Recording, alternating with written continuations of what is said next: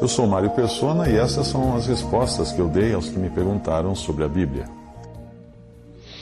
O Senhor Jesus sabe o que vocês estão sentindo, porque também viu pessoas amadas adoecerem e morrerem enquanto andou aqui. Apenas o tempo poderá amenizar a dor de vocês, mas jamais irá eliminá-la totalmente.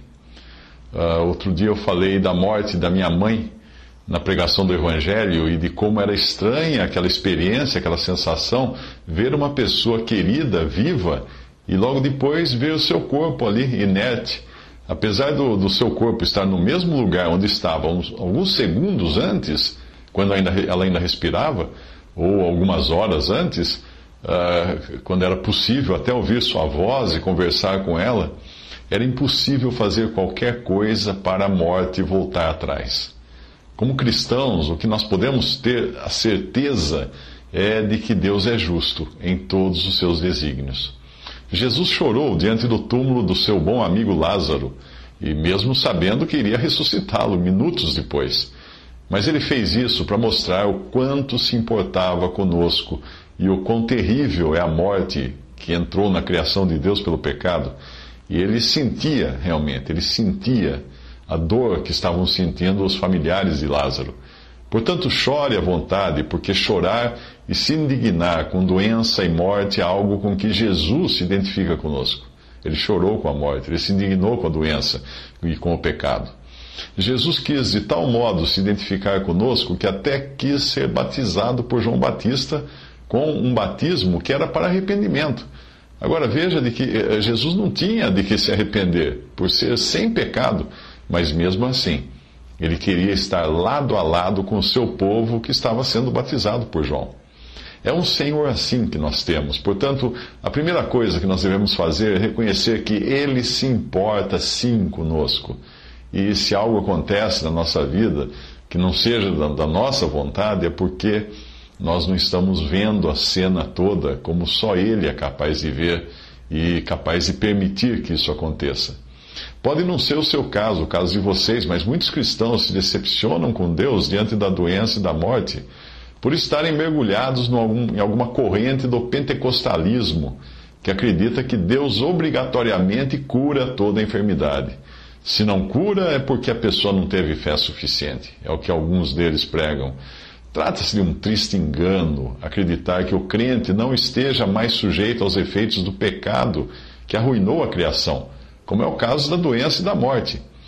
Baseados em versículos tirados do contexto, muitos se entregam a vãs esperanças e aí acabam desapontados no final. O cristão deve ser realista e entender que ainda vive num corpo igual ao do incrédulo, sujeito aos mesmos problemas, às mesmas, às mesmas doenças. Todos os crentes dos quais nós lemos no Novo Testamento que foram curados algum dia, ou que ressuscitaram até ali, acabaram envelhecendo depois, adoecendo e morrendo no final.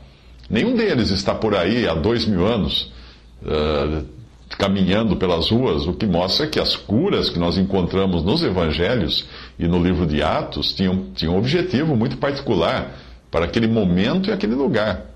Não há como entender a razão de Deus permitir que uma criança adoeça sem esperança de cura, definhando dia a dia diante dos olhos de seus pais e amigos, só dá para nós aceitarmos que no final a razão estará com Deus.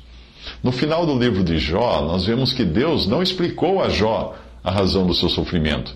Mesmo assim, no final, Jó entendeu que Deus estava com a razão e que não cabia a ele, Jó, discutir com Deus ou questionar os motivos de Deus. É sempre bom lembrar que Jó chega ao final do livro e continua sem saber a razão do seu sofrimento ou sem saber como aquilo tudo começou. Nós sabemos de onde vinha o sofrimento de Jó, porque nós vemos os dois primeiros capítulos do livro que leva o nome dele, mas ele próprio não leu aqueles capítulos.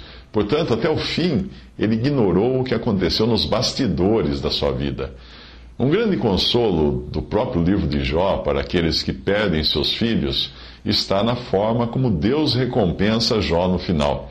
Veja o capítulo 42, versículos 12 e 13, que dizem assim: E assim abençoou o Senhor o último estado de Jó mais do que o primeiro, pois Jó chegou a ter 14 mil ovelhas, 6 mil camelos, mil juntas de bois e mil jumentas. Também teve sete filhos e três filhas.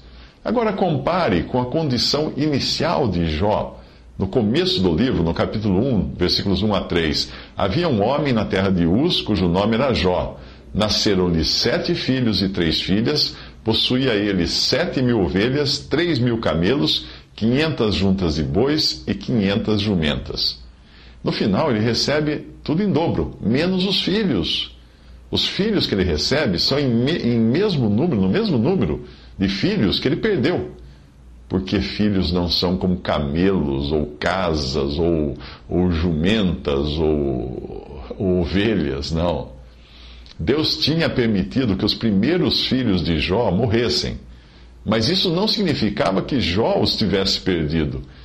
Quando tudo aquilo fosse enxergado no, do ponto de vista eterno no final, Jó terminaria mesmo com o dobro de filhos. Aqueles que ele possuía no início e morreram, mais os que ganhou depois. Isso porque os primeiros ele nunca tinha perdido. Apenas Deus tinha permitido que se separassem dele por um breve período da sua vida. Mas eles estavam já esperando por Jó, quando Jó partisse desse, dessa vida.